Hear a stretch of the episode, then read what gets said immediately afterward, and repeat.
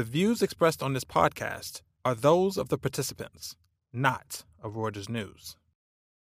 Big Four split, America's mysterious shoppers.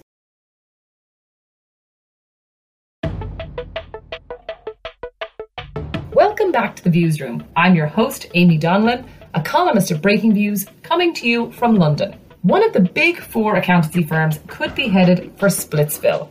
Late last week, reports suggested that Ernst & Young, otherwise known as EY, was looking to break off its audit business from its consulting unit. It's an interesting idea, and one that regulators and governments have long viewed as a means of reducing conflicts of interest and even avoiding busts like Carillion in Britain and Wirecard in Germany. The upside for the accountancy giant is creating a consulting business that could be worth $60 billion if it were valued like $198 billion rival Accenture. Plus, surging inflation is putting a dampening mood on US consumers, but not their spending power. Bills for restaurants and bars are up 20%, and although it would seem that such a rising tide should lift all ships, it turns out luxury brands like Tiffany and LVMH have more insulation than Walmart and Target. And that's because the latter's cash-strapped lower-income customers are opting for cheaper items, and the companies are facing rising expenses. First up, my colleague Peter Thal Larsen and I chat about EY's plan to hive off its audit practice from its faster-growing consulting unit. Next, Gina Chon is beamed in from Washington, D.C. to talk about the mysteries of America's robust spending power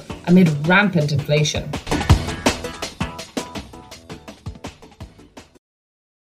Welcome back. It's Peter Thal Larsen here in London, joined by Amy Donnellan. Hi, Amy.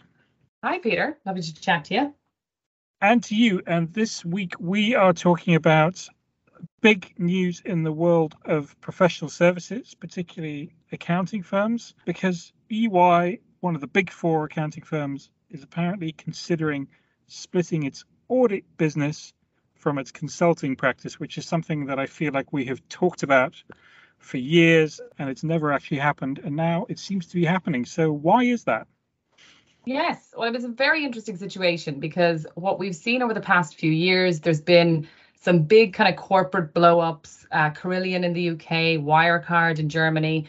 And one of the things that keeps popping up is that the auditors, were asleep at the wheel, that there were conflicts of interest, there were issues basically with the auditors not scrutinizing the companies enough. And so one of the remedies that regulators have suggested, and they haven't followed through with, was that they would break up these big giants of accounting. So they got audit businesses, they got consulting businesses, and they would kind of break the two up. And hopefully that the focus of audit, just pure play audit, would mean that they had no conflict when it comes to going for a client. And kind of the issue, that the kind of context of this is how the regulators seem to think that these conflicts arise, is that there will be a company, so let's say just a big corporate, global corporate, and let's say one of the auditors, like KPMG, has them as an audit client. And then they start to say, well, actually, you could do all this other stuff. We do cyber, we do kind of, insolvency stuff. We do lots of other things. And by the time that this client has become so big to this accountancy firm, that then they are less likely to really go through the accounts of that business in a really kind of scrutinizing way for fear that they would lose business. And yeah, that's the big. Yeah, so that's always been the sort of the criticism, and obviously there's been various discussions about doing that. I mean, as I recall, always resisted like crazy by the accounting firms, right? They've always seemed to have sort of tried to stop this separation from happening. But now EY seems to be saying we're going to do this sort of under our own steam without someone putting a gun to some regulator putting a gun to our head. So yes. What's the logic for them doing that? So they say that kind of scenario that I played out for you, they say that is no longer the case. And actually, the audit business is really a drag on the rest of the consultancy business. So they seem to suggest that what actually happens is that they could have a client that they're doing consultancy work for. They could be like outsourcing their tax business or IT services. And then they're sort of, in a way, sort of forced to tender for an audit client, which is lower margin work, and they don't want to do that. They want to keep the lucrative consulting business. But because of kind of regulations that have been created within the EU about having to rotate your auditor every 10 years, they are kind of in a way forced to do it.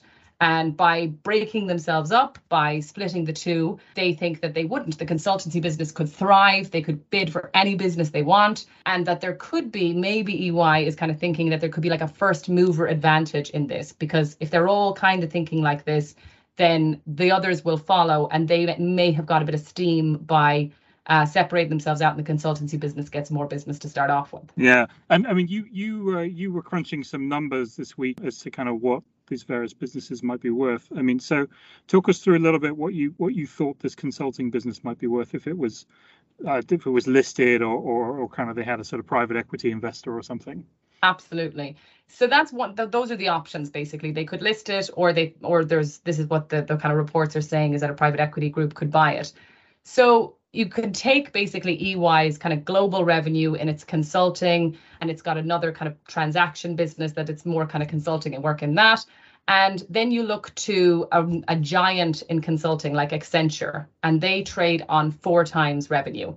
So if you were to say then, if you were to put EY's global revenue for its consulting business on that multiple, the business could be worth $60 billion.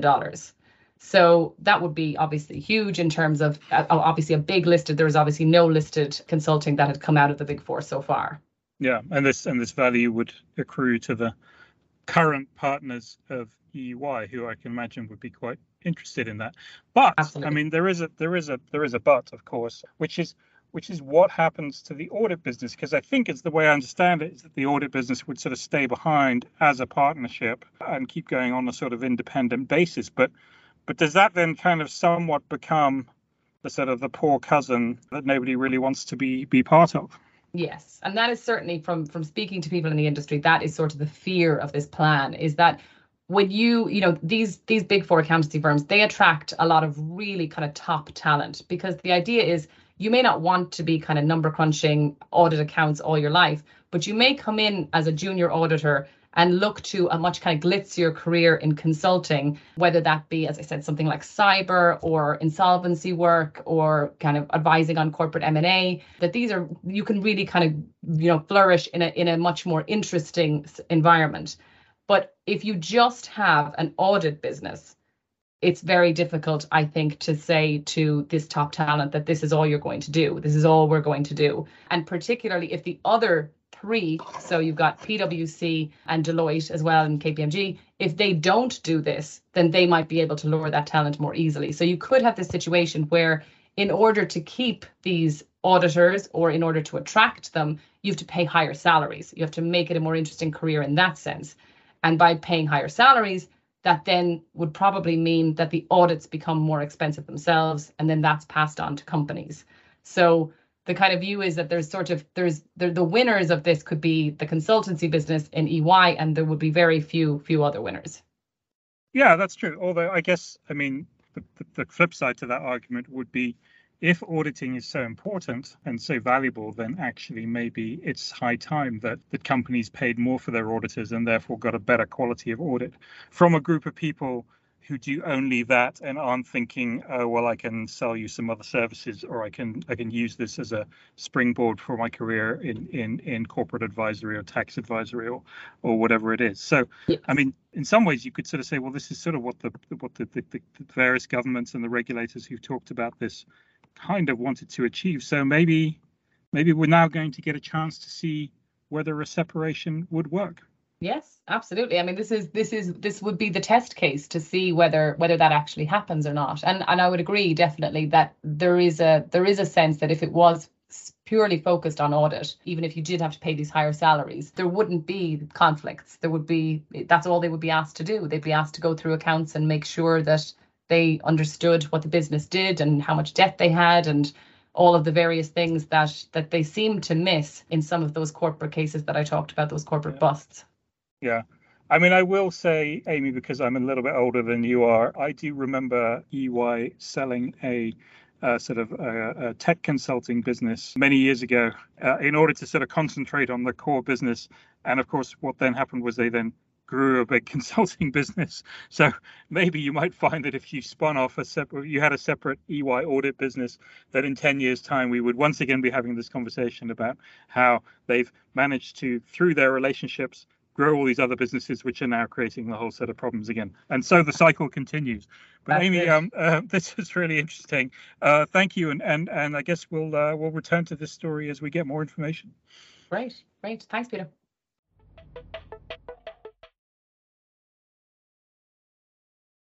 Inflation is soaring in the US, which should be making people hold back and save their money, but that's not what we're seeing. Here to talk to me about is Gina Chon in Washington, DC. Hi, Gina. Hi, Amy. Well, an interesting story. I mean, I guess why it's so interesting is we're seeing sort of inflation everywhere, and the UK is talking about a recession that's on the horizon. And I think that's because they probably think that the rising cost of things is just going to make people kind of cut back on spending. But I was curious just to see what are your thoughts on what's going on in America at the moment? Yeah, it's a really interesting phenomenon because the prospect of a recession has also been widely debated here as well. And Americans are definitely feeling down about the economy. Consumer sentiment has fallen generally so far this year. President Biden's approval ratings and his handling of the economy is at, record lows for a president in recent years. But the odd thing is that hasn't stopped consumers from spending their money. And just with the latest figures out last week, the figures show that consumer spending actually rose almost 1% in April from the previous month, and that surpassed economic estimates by those polled by Reuters and others. So we're not really seeing any pullback from them, despite, as you say, the rising costs and fears of recession. So this is sort of interesting, right? Because the companies that are involved that basically service the consumers, so the big retailers, is this helping them? Because obviously they're dealing with very high kind of input costs that they didn't have before. So whether that's energy or staff, they're all kind of dealing with that. So the fact that the consumer is out there spending, is that kind of helping them? Well, it's helping them mitigate some of the pressures that they are facing. As you said, the rising input costs. Amazon said that their incremental costs for the first quarter, which included increasing transportation and freight costs, wage costs, that totaled about $8 billion in addition to other expenses. So they're all definitely feeling the heat from that end. And the interesting thing is, though, that sales has not softened. Walmart and Target, along with Amazon, were pretty upbeat about sales for the rest of the year. So that's actually making sort of a bad situation for them in terms of rising costs not getting worse. So the other thing, I guess, to think about is the interest rate rises, right? So that's something that Jerome Powell is doing quite quickly. So if you're kind of seeing a situation where people are still outspending, does that mean that he can kind of raise interest rates faster, or does that impact that in any way? Well, they've been really careful to not go sort of beyond what people would see as an even more rapid pace. They've kind of signaled 0.5 percentage point rate hikes for the next few meetings, which is definitely bigger than what they've done in the past. But some are pushing to go even higher to tame inflation faster. But they are worried about curbing growth, and they feel like, some of these steady sort of medium-sized hikes, if you will, may be sort of the sweet spot. But the thing is, if consumers keep spending like this, and we see continuing, COVID-19 lockdowns in China, the war in Ukraine has put a lot of pressure on food supplies and commodities in that space. And these consumers who are still spending could throw that plan off, because that will just make inflation worse. Absolutely. So, yes, I mean, I'd say many countries are looking to the US, I guess, maybe hoping in a way that that's what happens with their consumers, that although they might have a kind of dour view on the rest of the economy, that they're still willing to spend. But yeah, very interesting situation. And Gina, something I think we'll probably want to chat to you about again further in the future. Great. Thanks, Amy. Thanks for tuning in. This podcast was produced by Oliver Tassick in London. Subscribe to The Views Room and our sister podcast, The Exchange, on Acast, Megaphone, or wherever you like to listen. Check out our latest views and these stories and many others on breakingviews.com and on Twitter, where our handle is @breakingviews.